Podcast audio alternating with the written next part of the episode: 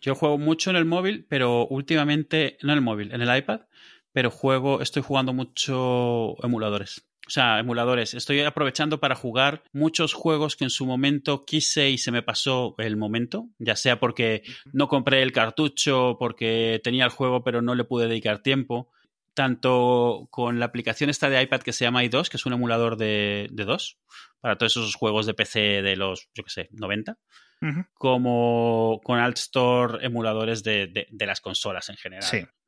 Y está bien porque te lo tomas... O sea, una vez que... Cuando juegas un juego que fue muy popular en su momento, pero lo juegas a destiempo, no lo juegas con prisa y con ansia, sino vas con calma, lo vas disfrutando. Y si el juego realmente es bueno, lo disfrutas muchísimo.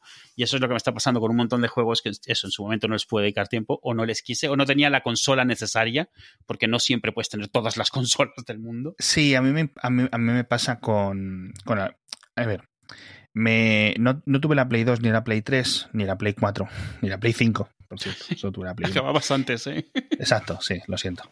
Entonces me faltan un montón de Final Fantasies, me faltan muchos Final Fantasy a los que jugar. Mi recuerdo de los Final Fantasy eran los recuerdos de una persona de dieciséis años, catorce años, quince, dieciséis, diecisiete años, uh-huh. con mucho más tiempo libre que hoy en día. Entonces me compré un emulador para el móvil y me bajé algunas ROMs del Final Fantasy ocho, que es mi favorito. Uh-huh. Y entonces me lo puse. De hecho, pasé el segundo disco y, y todo eso. Iba así, y de repente un día paré de jugar. Estaba jugando todos los días una hora. Me compré el típico mando este que sujeta el móvil para jugar y tal. Sí, sí. Y de repente paré y no he vuelto. Entonces ese es un poco, ese es un poco el, el rollo. No es... Al final tienes la cantidad de horas que tienes en el día. Para mí la prueba de fuego siempre es el fin de semana. Todos estos juegos en los cuales tienes que hacer algo todos los días. Si sobreviene al fin de semana, normalmente juego un mes entero. Pero si el domingo... paso de ellos y se me olvidan y se me pasan lo típico, uh-huh. la racha de siete días haciendo cosas o lo que sea, ah, sí, ya claro. como que se me rompe algo y digo, volveré a empezar la racha, no el juego. Sí, sí, pero sí, ya sí. como que no, como que has perdido ya el, el ímpetu. Pero sabes, por ejemplo, algo que estoy rescatando mucho, hubo muchas recreativas que yo en su momento no pude jugar bien porque no tenía dinero para meterles, no suficiente, porque claro, están hechas. Ese es, ese es el, el in-app original, es mete y mete y mete para jugar poquito cada vez. Sí, pero claro, sí, cuando sí. te puedes poner el mame y meter doscientas monedas del momento uno, lo primero es, te das cuenta de que el juego, parte de lo que tenía era tratar de exprimirle ese, ese, a, ese, a esa moneda el, todo el tiempo posible, porque en cuanto terminabas te morías. Y lo otro es lo cortitos que son. Cuando puedes meter monedas ilimitadas, lo pasas y te das cuenta de lo, lo cortos que son todos esos juegos, porque eran juegos, lo que decías hace un rato, diseñados para un mecanismo de monetización muy específico, optimizados para ella, que en cuanto cambias esa dinámica, el juego... No es que se rompa, pero se viene abajo en cuanto, pues eso, son dos minutos de juego, cinco minutos de juego. O sea, es raro el juego de estos que dure más de cinco minutos de principio a fin, si estás metiéndole monedas indefinidamente. Sí, sí, literalmente. Yo recuerdo eh, quizás el que más de, de arcade que he echado es el Time Crisis. Uh-huh. Eh, el Time Crisis. Que será como una mini peliculita, al final de cuentas. Era escena tras escena, ¿no? Escenario. Eh, sí, escenario. Es un juego, eh, para gente que no le, su- no le suene, no, les, no le caiga ahora, era uno de estos de pistola, de arcade. Entonces, uh-huh. ¿qué pasa? Que ese juego salió para consola, tú te podías comprar la típica pistola que apuntaba a la televisión. No recuerdo muy bien cómo funcionaba el calibrado, etcétera. Uh-huh. Ah, sí, ya recuerdo. Eh, decían que apuntaras a las esquinas de la tele uh-huh. y yo creo que con algún giroscopio, acelerómetro o algo dentro de la pistola iba, no me acuerdo muy bien, pero vamos, un mecanismo muy sencillo que de vez en cuando fallaba, ¿no? Y claro, tú te podías comprar ese juego para videoconsola, que además costaba más porque tenía que venir con la pistola. Claro. Y jugabas ahí en tu tele de catorce pulgadas, diecisiete pulgadas, en otras épocas. Y duraba eso, diez minutos a lo mejor, el Time Crisis. Time Crisis. Sí, sí, al final o sea, te, te quedas poco, un poco tío. Con cara de, ok, what? Eh, no recuerdo más así, yo nunca he sido mucho de arcades, con lo cual eh, era muy malo y siempre he sido muy malo los de peleas, que yo creo que es el rollo Street Fighter, etcétera, que son los que más gastaban en esa época, o al menos la gente que le gustaban esos juegos eran los que más gastaban, y a mí me daba mucho agobio que estuviera la gente mirándote o presionándote para que acabaras, o que sí. cuando te mataban se alegrasen ellos porque perdías, porque era su turno. Están esperando y su cola. A mí, esos me gustaban visualmente, sobre todo, sí. yo que sé, los que salieron de Marvel con Capcom, que era Marvel contra Street Fighter, estaban muy chulos, pero claro, claro, yo claro. no podía porque, no sé si en otros sitios era lo normal, pero tú estabas jugando y alguien te ponía una moneda sobre la pantalla. Sí, la cola. Y ese, o sea, tú no te ibas, jugabas contra él y tú estabas haciéndote tu cosa y llegaba él y me, o sea, el protocolo era, no está, a menos de que dijeses algo o estuvieras tapando la, la, la ranura, cualquiera podía entrar en medio de tu jugada, donde estás jugando solo contra el ordenador, digamos, uh-huh. venir y retar y, y jugar contra ti, y tú como, y si te ganaba, te ibas. Sí, ese era claro. el protocolo en la máquina y era como una mierda porque es como tú has venido aquí a disfrutar de este juego y te llega ahí el que se tira cinco horas al día y claro, si él quiere jugar lo único que necesita es gastar una moneda y te echa y de ahí en adelante él se está ahí hasta, hasta el fin del día y, y al final no les cogía el gusto a eso, o sea, al final le cogía el gusto, yo qué sé, había uno de Harley Davidson que recorrías Los Ángeles con la moto y eso. Entonces, ah, ese... ya me acuerdo cuál es, el, al que más he jugado es el Daytona no sé cuántos. Ah, el de, el de coches, sí. Sí, ese es el que más he jugado, el que más pesetas. el, el que, que más pesetas, pesetas le has metido. He perdido yo en esos, en esos juegos. Los Street Fighter yo creo que de todas formas se disfrutan, y, y los, los sucesores de Street Fighter, sí. Mortal Kombat y tal, esos juegos se disfrutan más en consola. Específicamente y literalmente por lo que dices tú. Sí, y además porque puedes ir depurando eso, conocerte los combos de cada personaje, sí. ir sacando todos los sí. secretos, los finales ¿Sabes especiales. A qué, sí, ¿sabes a qué me recuerda un poco el, lo que me has contado? Eso, al, al billar. Estás tú jugando al billar y de repente llegaba ah, un sí, claro. pibe que era un friki del billar o del futbolín y hacía sí. pim, pam, pum y a la toma por culo a tu puta casa. Y tú que querías pasarte una tarde tranquila tú solo, tal, nada. Entonces tenías que ir a jugar al billar a las tres de la tarde cuando los niños mayores no estaban, no estaban ahí. Algo generacional, pero que todos hemos pasado. Es un rito de... Pasaje. Un rito de adolescencia, ¿no? El, sí, sí, los, sí. Los, los, los abusones de arcade. Pues hablando de, de videojuegos y de adolescentes, estuve mirando Roblox más a fondo. Me costó entender qué es Roblox, ¿eh? O sea, ¿estuviste mirando Roblox como en plan más como para, que, desarrollador y cosas así o en general? Es, sí, vine, bueno, primero, de repente digo, ¿qué, ¿qué icono es este que tienen mis hijas en los ordenadores? Es el Roblox Studio, tienes un generador de videojuegos, no solo es el de los mapas, sino que editas las acciones, te vienen con un montón de presets. Sí, es como el Unreal simplificado. Sí, sí, y luego tienes lo del lenguaje este del Lua, creo que lo hemos comentado sí, aquí. Sí. Está bastante chulo, me fascina y está guay porque te da una vía más creativa para desarrollar, seguramente mucha gente, eh, muchos niños que empiezan jugando al, al Roblox acaban creando sus propios juegos. Es la gracia del Roblox. El Roblox es como un juego de juegos, un juego reunido, no sé cómo explicarlo, pero hay infinidad de esto, ¿no? Sí, ese, eso sí, la mayoría termina siendo el clon, el clon número diez mil del Adopt Me o del Piggy o del no sé qué, pero bueno, lo que hay. Sí, claro, eh, sí. Eh, justo antes hablamos de moneda virtual. Alan para su cumpleaños pidió veinte ah, euros sí. en Robux. Eh, sí. Robux es la moneda del Roblox, como uh-huh. el nombre indica. A mí mis hijas también nos pidieron un día, oye, si nos portamos tal, me das para no sé qué. Y después de mucho insistir, pues le dijimos un día, bueno, mira, hacemos una cosa. Si, si no sé qué, os diez euros, de verdad, os lo gastáis en esto, perfecto. Tardaron como treinta segundos en desaparecer esos diez euros, tío. Tal cual. Pero, pero justo lo que comentabas hace un rato, o sea, él estuvo lo mismo, ¿no? Que tal y haciéndonos coco. Nosotros obviamente sabíamos que se podía gastar, le habíamos dicho que no porque sabemos que esto es... Esto es destapar un, un, un, una presa y luego no se puede cerrar. Sí. Y, y al final dijo, no, no, es que mira, si me dais dinero lo puedo cambiar en Robux en su cumpleaños. Y era como, mira, está bien, mira, vamos a ver. Te damos esto en tu cumpleaños. Dos tarjetas de diez euros. Eso. Sí. Eh, el tío llevaba una semana planeando lo que se iba a comprar. Wow. No ha durado dos minutos en tenerlo, pero no ha durado cinco minutos en venir a ver cómo negociar para tener más Robux. Porque es lo que decimos, o sea, literalmente a los cinco minutos venía y decía, oye, me cuentan que es que si, si se portan bien la semana les dan diez euros en Robux.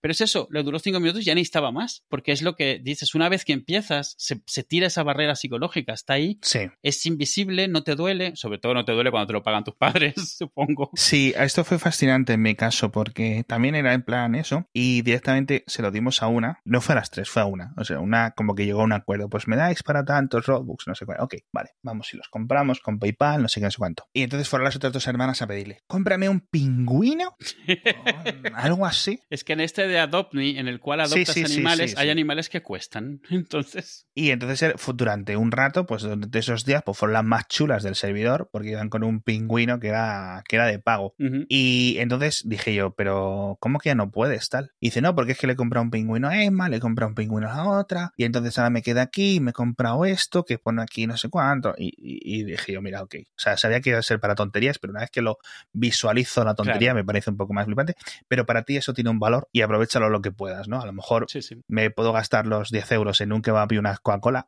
que me dura una hora. Sí. O diez minutos incluso. Hasta que sale. Hasta que sale. Eh, entonces, el valor del dinero en ese sentido, pues sí es literalmente relativo. Y entonces, claro, yo estuve muy preocupado esa tarde porque decía, en el Adopt Me, este que es este juego dentro de Roblox, uh-huh. tú puedes ir e intercambiarlos. O como ellas dicen, tradear. Tradear, sí. Tradear. Eh, estás muy cheto. Eh, vamos a tradearnos. Tepéame. Con su, con su lenguaje. Te dije lo del equis de, ¿no? Sí, sí, sí. Te dije lo del equis de. Sí. Qué locura, qué locura. Entonces, eh, tenía el miedo de que alguien llegara, un niño, una niña un poco más mayor, les viera con esto y fuera a tantearles. Oye, ese pingüino me lo cambias por... Sí, les liase, sí. Y pidieran tres euros en un listillo que se lo quita, porque eso les había ocurrido. Porque tienes que hacer un intercambio que está basado en fe, en confianza, en sí, cierto sí, sentido. Sí. Tú les das X objetos y, y te tienes crees que esperar que, te van a que el otro, otro sí. te los vaya a dar. Mm. Si se da la vuelta al personaje y se va, pues te has quedado sin... Entonces la gente dice, te cambio este esta mascota que está mezclada con no sé quién y es neón por este que no sé qué, que no lo tengo. Sí, lo de los neones, sí. Entonces, bueno, es gracioso, es gracioso. Lucia. Sí, yo tuve la conversación con Alan hace dos días, porque me decía va, va, va, va, va, va. Eh, me he encontrado un youtuber en Roblox y yo, lo dudo porque vamos a ver y, y había encontrado uno que se había puesto lo típico que se ponen una L en vez de un uno y el nombre es casi igual, claro, y se hacía pasar, tenía el mismo disfraz que un youtuber famoso, sí, o una youtuber, sí, no me acuerdo sí, cuál, sí, sí, sí. Y entonces les decía eso, que les tradeaba porque estaba, eh, ¿sabes qué es? El timo, la versión para niños del timo este de los bitcoins de, de Elon Musk. Tal cual. Literalmente, además, no, y además debe ser común porque a mis hijas también les ha pasado eso. Sí, me ha y... venido una youtuber. Es el timo de los nigerianos. Claro, y yo le explico, no, a ver, aquí hay doscientos millones de personas, no te vas a encontrar la youtuber que ves. A los ocho años me ha venido un youtuber, a los treinta y ocho me ha venido Elon Musk, me ha dicho sí. que si le doy cien bitcoins me da doscientos la semana que viene, que me lo jura. Me lo ha prometido, lo ha escrito, tiene que ser verdad, tiene su foto. Ay, Dios mío, tío, puto internet. A veces pienso que es mejor que no se hubiera inventado. Y claro, tú les cuentas y te, te miran un poco como, o sea, tú eres tonto, no sabes cómo funciona esto, no te lo, no, o sea, no es como tú piensas, yo soy quien juega y tú no, tú no sabes, es difícil explicarles. Yo a veces ya opto por hacerme el tonto, que yo sospecho que es una técnica y una estrategia de, de, de, de la paternidad eh, tan vieja como el sol. Claro, te das cuenta de que lo mismo hacían contigo, ¿no? Sí, sí. Es increíble, tío. Es increíble. Jo, macho. Eh, vamos a acabar hablando un poco, por cierto, para cerrar este episodio, del grupo de Telegram de Hacia Falta, que es otro de los puntos que tengo aquí apuntado. Es un salto estúpido para hablar, pero eh, mira. Está perfectamente hilado. Nos preguntáis, oye, ¿por qué no hacéis? No sé qué, no sé cuánto. Sí, ahora deben estar diciendo, ¿qué canal de Telegram Hacia Falta? Exacto. ¿Cuál? Canal no, grupo, amigos, grupos, grupos. Nos preguntáis, oye, pues claro, es un podcast ya veterano, la gente nos conoce, quiere hablar con nosotros, etcétera. El grupo está creado desde hace meses, además. Eh, simplemente estamos Eduardo y yo. Edu y yo, perdón. No queremos abrirlo porque sabemos cómo funcionan los grupos de Telegram. Además, lo tenemos de primera mano por el grupo de Mixio. Entonces, en general, en los grupos de Telegram, un, el otro día, eh, mi amigo Tony lo ponía de una forma muy sencilla y que a mí me dije, tienes toda la razón. Dice, en cada grupo de más de diez, quince personas, siempre debe haber dos, tres personas que monopolizan la conversación porque no tienen nada mejor que hacer. Y entonces, conversaciones que no ocurrirían o que esas dos personas tendrían por privado, de caso uh-huh. de que su relación venga de antes, venga de fuera del grupo, ocurrirían fuera del grupo. Pero si solo se conocen del grupo, las conversaciones se van a caer en el grupo. Y se crean unas dinámicas en las que si, digamos, tú y yo no estamos ahí dirigiéndolo constantemente, de una forma más activa o menos activa, ¿vale?, con si más mano derecha o con más mano izquierda, pues uh-huh. van a acabar desfasando. Y va a haber gente pues que no tenga la conciencia, las normas sociales, el, el estado mental, literalmente, por decirlo así, de saber cómo comportarse en un grupo de Telegram. Y ya está. Entonces, eso nos echa un poco atrás. No querríamos hacer los típicos, que he visto que por ahí los hacen, de, bueno, para la gente de, del Patreon. Uh-huh. Bueno, pues porque a mí me gustan, estoy en un par, pero luego acaban, no acabo participando. También dice lo mismo la gente, ¿cuál Patreon? Debe estar la gente. Exacto, no hay Patreon, no hacía falta, chavales. Eh, entonces, eso crea las mismas dinámicas, pero son más difíciles de corregir, porque si viene un gilipollas a un grupo gratuito y le echas, le has echado. Claro. Pero este otro está pagando por estar ahí. Que le puedes echar, ¿eh? Le puedes echar, le cancelas su suscripción del Patreon, la cancela él despechado, que en, las que en los grupos de estos que estoy yo es muy común el típico drama, ¿no? Que se enzarza con el creador, con el youtuber, lo que sea, en una conversación y le echa. Y al rato pasa el pantallazo de, mira, ya me ha llegado el correo de que se ha dado de baja del Patreon. Y es que es así, o sea, si a mí me echan de un grupo y de lo que estoy eh, suscribiendo el Patreon en el Ko-fi, también me, me, me fastidiaría, ¿no? Pues pero sí. Oye, al final, si vamos a estar todos mal a gusto por ti, pues por eso. Y literalmente en general es el tiempo, o sea, no tenemos, no tenemos mucho tiempo. Y tampoco queremos hacer algo limitado a nuestros amigos o los oyentes que más conozcamos, porque quer- querríamos, al menos Edu, corrígeme, que fuese un poco más de oportunidad abierta para un montón más de personas y de oyentes que no conozcamos tanto, poder llegar a conocerles, ¿no? Eh, cosas así, un poco más bidireccional. Pero tenemos miedo, o sea, yo creo que esa es la palabra, al menos miedo. No tenemos, ni, no tenemos tantas ganas como que para que se supere ese miedo, decir, vamos a abrirlo y vamos a, a daros el enlace. Esto lo decimos hoy. La semana que viene a lo mejor os estamos pasando a la dirección del grupo, porque nos habéis convencido, porque hemos cambiado de opinión, porque estábamos equivocados, como en Clubhouse. A lo mejor la semana, dentro de dos semanas estamos haciendo Clubhouse todos los días. Es que somos así de tontos. Entonces, bueno, mientras lo, mientras lo consideremos así, no sé, no sé. Yo espero que lo entendáis, ¿no? Yo creo que tiene sentido, ¿verdad, Edu? Yo es lo mismo que pienso. Y, y sí, lo hemos visto en Mixio y lo hemos visto en otros grupos y al final termina siendo, si no se cuida mucho y no le dedicas tiempo, termina dando mal sabor de boca si, si no tienes suerte. Si tienes suerte, quien llega y te monopoliza, pues sale mejor, pero es, es una moneda al aire, no tienes forma de saberlo. Exacto. En los grupos grandes las eh, dinámicas son distintas. Los grupos grandes tienen aparte un grupo de moderadores voluntarios, ¿no? Sí, se atoró. Los moderadores voluntarios aparte tienen sus propios problemas. Claro, eh, yo eso ya lo he vivido cuando yo he creado foros, cuando yo he creado comunidades, qué poderes sí. les das, qué poderes no les das, a quién baneas, a lo mejor interpretan las normas de una forma que no está bien. Y, y sobre todo porque a partir de cierto tiempo pasando algo de una manera se asume que son derechos adquiridos, que son es la forma en la que se trabaja. Sí, que, sí. sí. Es muy difícil. Gestionar gente es un arte y por eso los jefes en muchas ocasiones cobran más dinero. No es simplemente porque hagan más trabajo, es porque tengan que soportar tus gilipolleces pues sí. y las de doce empleados más, ¿no? Pero bueno, sí es cierto que es, es complicado. Entonces no queremos ese jaleo, ya bastante jaleo tenemos con grabar esto, ¿no? Pero no sé, no sé, dadnos soluciones, dadnos soluciones. Porque, por ejemplo, un tema que yo creo que sí acabaremos haciendo es lo de los, esp- lo de los espacios de Twitter. Aunque sea de forma experimental, para ver cómo se nos escucha, para ver qué, qué reacción tenéis, participar en Estéreo, a lo mejor el otro día una aplicación muy similar a Clubhouse, pero que tiene aplicación para Android, con lo cual muchos de vosotros podéis estar ahí escuchándonos. Eh, son temas ya que llegan un poco, que son consideraciones tanto de tiempo como éticas, incluso diría yo, como de apetencia. No sé muy bien cómo explicarlo, simplemente Clubhouse para mí ahora mismo no tiene ni para escuchar ni para hablar.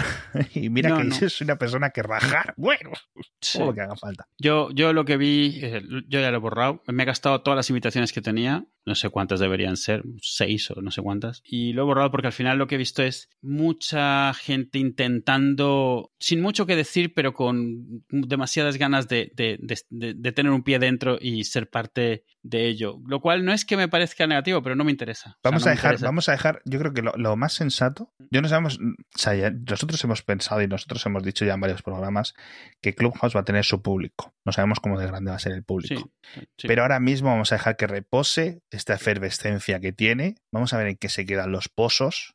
Porque, porque algo que le pasó en Estados Unidos, no aquí, es que tuvo un inicio muy feo con el tipo de gente que entraba, pero a la larga empezó a, a cogerlo, por ejemplo, algo que, que es muy de allí, que aquí no a lo mejor no pasaría, pero empezaron a cogerlo, por ejemplo, grupos negros y los, lo empezaron a usar para hablar sobre temas y, y se lograron hacer cosas interesantes. De hecho, es lo que le dio mucho el boom para lanzarse ya a un tema internacional. Aquí está, yo veo que está pasando lo mismo. Los primeros que han entrado son los que influence, influencers o que intentan ser influencers o que lo son y se meten en todas las plataformas. Y de esos muchos tienen cosas que decir y muchísimos no tienen cosas que decir, pero las dicen de todas formas porque hay que estar. Entonces, una vez que se pase ese... ese impulso y los que queden son los que realmente pueden hacer algo con la plataforma, algo que te llame y algo creativo y algo que se note que no es artificial, Entonces ya es donde veremos qué queda de la plataforma y si vale la pena el formato o si llega alguna otra que desde el principio sepa capturar esa creatividad bien. O sea, que es lo que ha pasado muchas veces. Es lo que ha pasado con varios formatos de este tipo. No este tipo, varios formatos nuevos a medida que iban surgiendo. TikTok mismamente yo creo que sí, es el TikTok, fenómeno más... Stories, cosas así. Pues al final de cuentas han logrado encontrar un formato desde casi desde el principio. Sí. Que es muchas veces el riesgo que tienes. O sea, sacas algo más o menos nuevo y el riesgo que tienes es que alguien a tu lado vea exactamente lo que has hecho mal y lo haga igual, lo haga bien después de ti. Y sí. ese sea el pelotazo. Pero bueno, sí. ese es el riesgo. Pues no lo sé, porque Twitter además está probando un montón de cosas. Lo de los espacios yo creo sí. que bien. Lo de los fleets yo creo no. que mal. Eh, ahora estaban poniendo también mensajes de audio dentro de los mensajes privados. Eso creo que no va a funcionar. Igual que no funcionaron los mensajes de audio públicos, que literalmente se usaron un día. Sí. Duró el tiempo suficiente como para que salieran los típicos artículos de esto va a cambiar Twitter, los micropodcasts, los nanopodcasts, los no sé qué, no sé cuánto. Diez minutos después, nadie estaba grabando, eh, nadie estaba enviando notas de audio público en Twitter, eh, que a lo mejor lo corrigen la interfaz, a lo mejor lo toquetean y acaba triunfando, ojo, eh. Sí. Pero vamos, ha sido, ha sido un bluff. Hay cosas que no funcionan y ya está. Y se quitan de forma más o menos honrosa con el paso del tiempo y listo. Sí. Como los círculos de, de Google Plus. O todo Google Plus. O todo Google Plus. Como Google Wave.